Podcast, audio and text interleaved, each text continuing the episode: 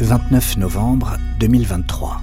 L'ex-femme de Michel Fourniret comparée devant la cour des assises des Hauts-de-Seine, accusée de complicité avec le tueur en série mort il y a deux ans dans l'enlèvement et la mort d'Estelle Mouzin, complicité d'enlèvement, de viol ou tentative de viol et meurtre de Johanna Parich et Marie-Angèle Demès. Jean-Philippe Degnaud, ces faits, Monique Olivier les a tous reconnus aujourd'hui. Je reconnais tous tous les faits qui me sont reprochés, précise Monique Olivier à la question formelle que le président lui pose. Une Monique Olivier aux multiples visages. Encore une fois, l'audience aujourd'hui, elle a été la pièce maîtresse des enquêteurs belges, ceux qui ont interpellé Michel Fourniret en 2003.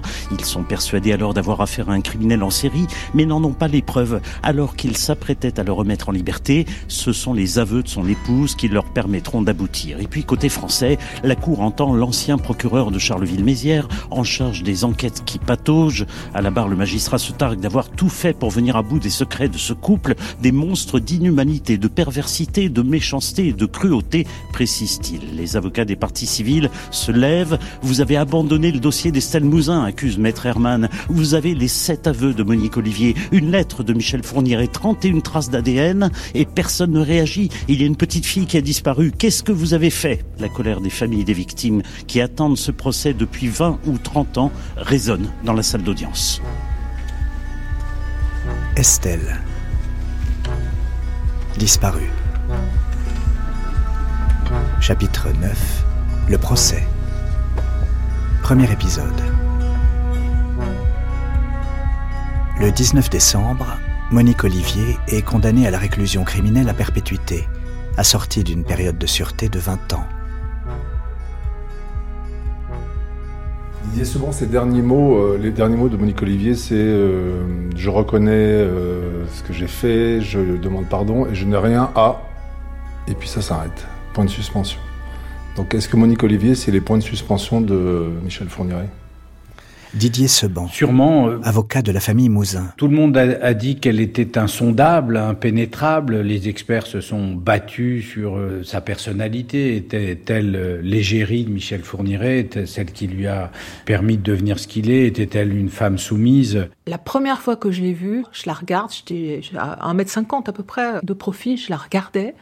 Et je me dis, ah, bah, peut-être finalement, c'est vrai. Peut-être qu'elle a que 90 de QI, euh, c'est une pauvre femme qui parle de sa vie, euh, je me laisse avoir. Michel Fine, auteur du livre Dans le cerveau du tueur, Michel Fourniret, Monique Olivier. Et euh, elle parle, alors qu'elle avait très peu parlé aux deux premiers procès. Et elle se raconte, elle raconte les violences de son premier mari, son histoire, comment elle a abandonné ses enfants, elle raconte plein de trucs. Et, et tout le monde est étonné parce que Monique parle, quoi. Et puis à un moment, il y a une avocate qui lui pose des questions très précises, très gentiment, avec une voix toute douce, et puis qui, après lui avoir posé une question sur sa vie, lui parle des faits. Et dès qu'on approche les faits, les crimes, euh, Monique Olivier, tout de suite, elle change de registre, elle se souvient pas, ah je m'embrouille, ah je sais pas, ah je tremble un peu, etc. Elle bouge très très peu. Elle est capable de rester des heures sans faire un mouvement. On a l'impression qu'elle est statufiée. Ça, c'est déjà très impressionnant. Stéphane Durand-Soufflant, chroniqueur judiciaire au Figaro.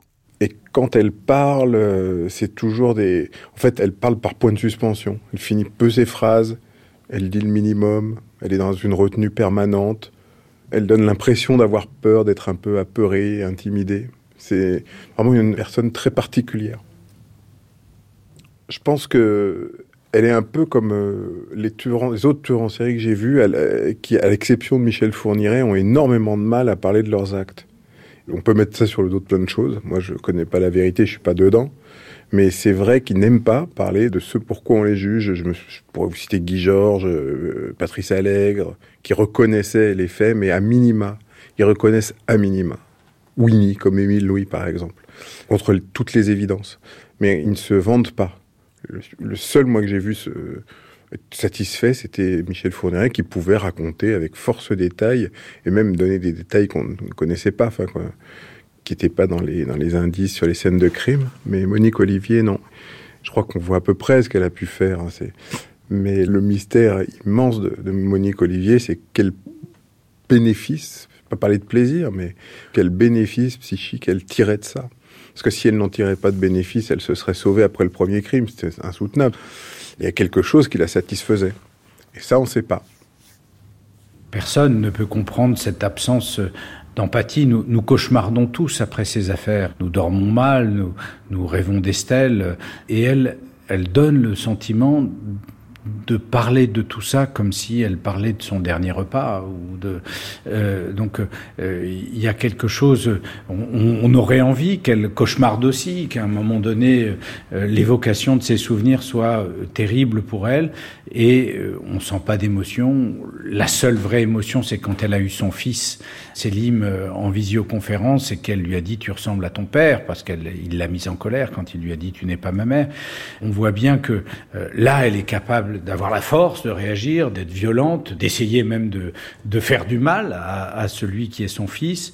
Mais c'est peut-être le seul moment où Monique Olivier est sortie de ses gonds. Le dernier interrogatoire, c'est le jeudi avant, euh, trois jours avant le verdict. Et ça commence à 9h30, ça finit à 20h30. Ils se sont tous succédés. Le président, les assesseurs, l'avocat des parties civiles, Maître Seban, tous les avocats, Corinne Herman, son avocat, tout le monde, pendant une journée entière, elle a quasiment rien lâché. Elle a juste lâché une info par rapport à ce qu'elle avait dit en, en procédure, c'est que on s'est rendu compte qu'elle n'avait pas gardé Estelle pendant une heure, mais pendant quatre heures. Et sur le reste, c'est-à-dire le gros point d'interrogation, ce sur quoi tout le monde pense qu'elle a des informations, comment la petite est morte et où elle a été enterrée, rien. Elle ne lâche rien. Elle ne bronche pas, elle ne bouge pas. Un de mes interlocuteurs m'a dit, c'est la femme qui a été la plus entendue de France. Elle a fait trois cours d'assises, c'était sa troisième cour d'assises. Elle a fait des centaines d'auditions. Elle sait exactement comment commencent les auditions, ce qu'on va lui poser comme question, quelles sont les petites ficelles des enquêteurs, comment ça va continuer? Elle sait exactement comment les contourner, elle sait exactement faire. Je pense que même les experts, euh, enfin à commencer d'ailleurs pas les experts, se sont fracassés sur cette muraille. Ils sont incapables, d'abord ils sont pas d'accord entre eux, il y a des histoires dérisoires sur son quotient intellectuel. Euh, est-ce qu'elle, est-ce que c'est elle qui pilotait? Est-ce qu'elle était soumise? Est-ce que tout ça est un peu un fatras Elle est double. Elle est à la fois ménagère et à la fois complice active d'un criminel forcené qui a commis des, bon, officiellement, je crois, je sais plus combien il y a de victimes maintenant. Pour dire 10 ou 11, excusez-moi, je, mais il y en a d'autres certainement parce qu'il y a toute cette période de, de, de 10 années où aucun crime n'a été répertorié. C'est pas possible qu'il soit arrêté pendant ces 10 années. Est-ce que Monique Olivier était toujours avec lui? C'est pas sûr, mais en général, il lui racontait et elle ne l'a jamais dénoncé. C'était, c'était à la fois une. Je pense que Fourniret serait de toute façon devenu un tueur. Il a suivi un peu l'échelle. Euh, classique, hein, en passant par des agressions sexuelles, puis des viols, puis les passé au meurtre, comme beaucoup d'autres tueurs en série, avec ses particularités à lui. Il pouvait le faire tout seul, mais Monique Olivier, c'était formidable d'avoir une...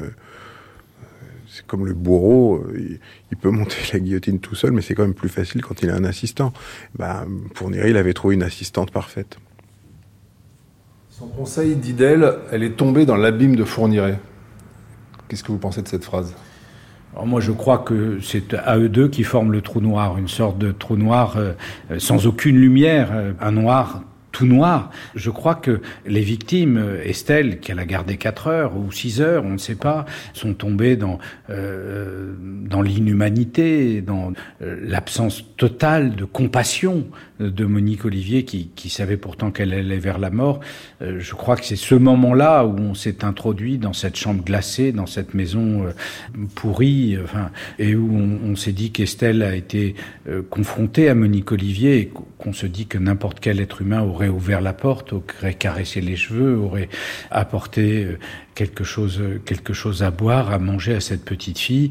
On se dit que euh, finalement euh, il y a une absence totale de reconnaissance de l'autre chez Monique Olivier, euh, une inhumanité qui nous fait dire que elle était du projet de Michel Fourniret. J'ai toujours dit que c'était des meurtres à quatre mains et, je pense que il fallait elle pour observer, lui pour commettre, elle pour préparer, lui pour réaliser.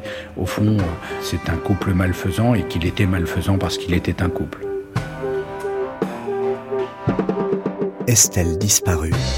Le récit proposé par Michel Pomaret et Jean-Philippe Navarre continue.